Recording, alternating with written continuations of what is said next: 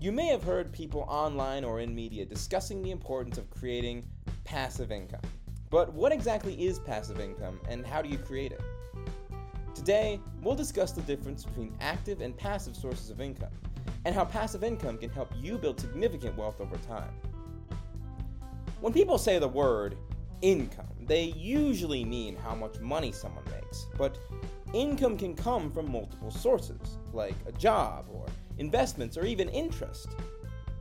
When discussing how much money someone actually makes and where that money comes from, it's important to understand the two types of income active income and passive income.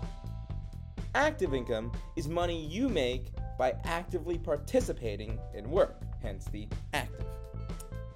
Whether you work for a salary or get paid hourly, the money you make as a direct consequence of doing work is considered active income. Suppose you get paid $15 an hour to do customer service work and you work 40 hours a week. Each week, you'll get 40 hours times $15 per hour equals $600 in active income. Passive income, on the other hand, is money you earn without active participation. If you own stock that pays you $40 in dividends each month, then that $40 each month is considered passive income.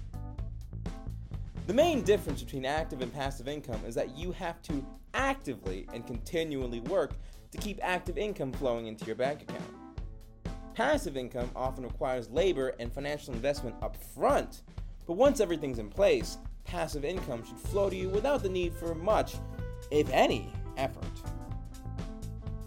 Active income can be more dependable than passive income since you generally have more control over how much active income you'll earn.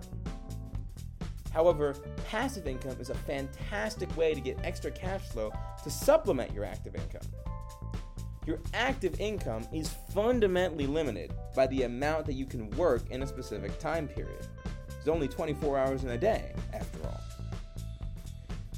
Thing is, there's no such limit for passive income, which is why many highly successful people will focus heavily on acquiring sources of passive income for themselves and their families. Most importantly, passive income can get you a significant amount of money over time since you don't have to constantly work for it the same way you must work for active income. The sooner you set up sources of passive income for yourself, whether through investments or other means, the more passive income you will ultimately receive. Happy investing! P.T. Barnum once said that money is a terrible master but an excellent servant. Don't let your finances be your master. Make your money serve you by following Money Ed on Twitter at, at ed underscore podcast to become a money maven and support the podcast. I'd like to give a big shout out to Doug for submitting his question to Money Ed. If you'd like to ask us anything about personal finance or economics, you can email us at moneyedpodcast at gmail.com. Be sure to check us out on SoundCloud, Amazon Alexa, Amazon Music, Spotify, Google Play, and Apple Podcasts. Until next time, this is Whitman Ochi for Money Ed, signing off.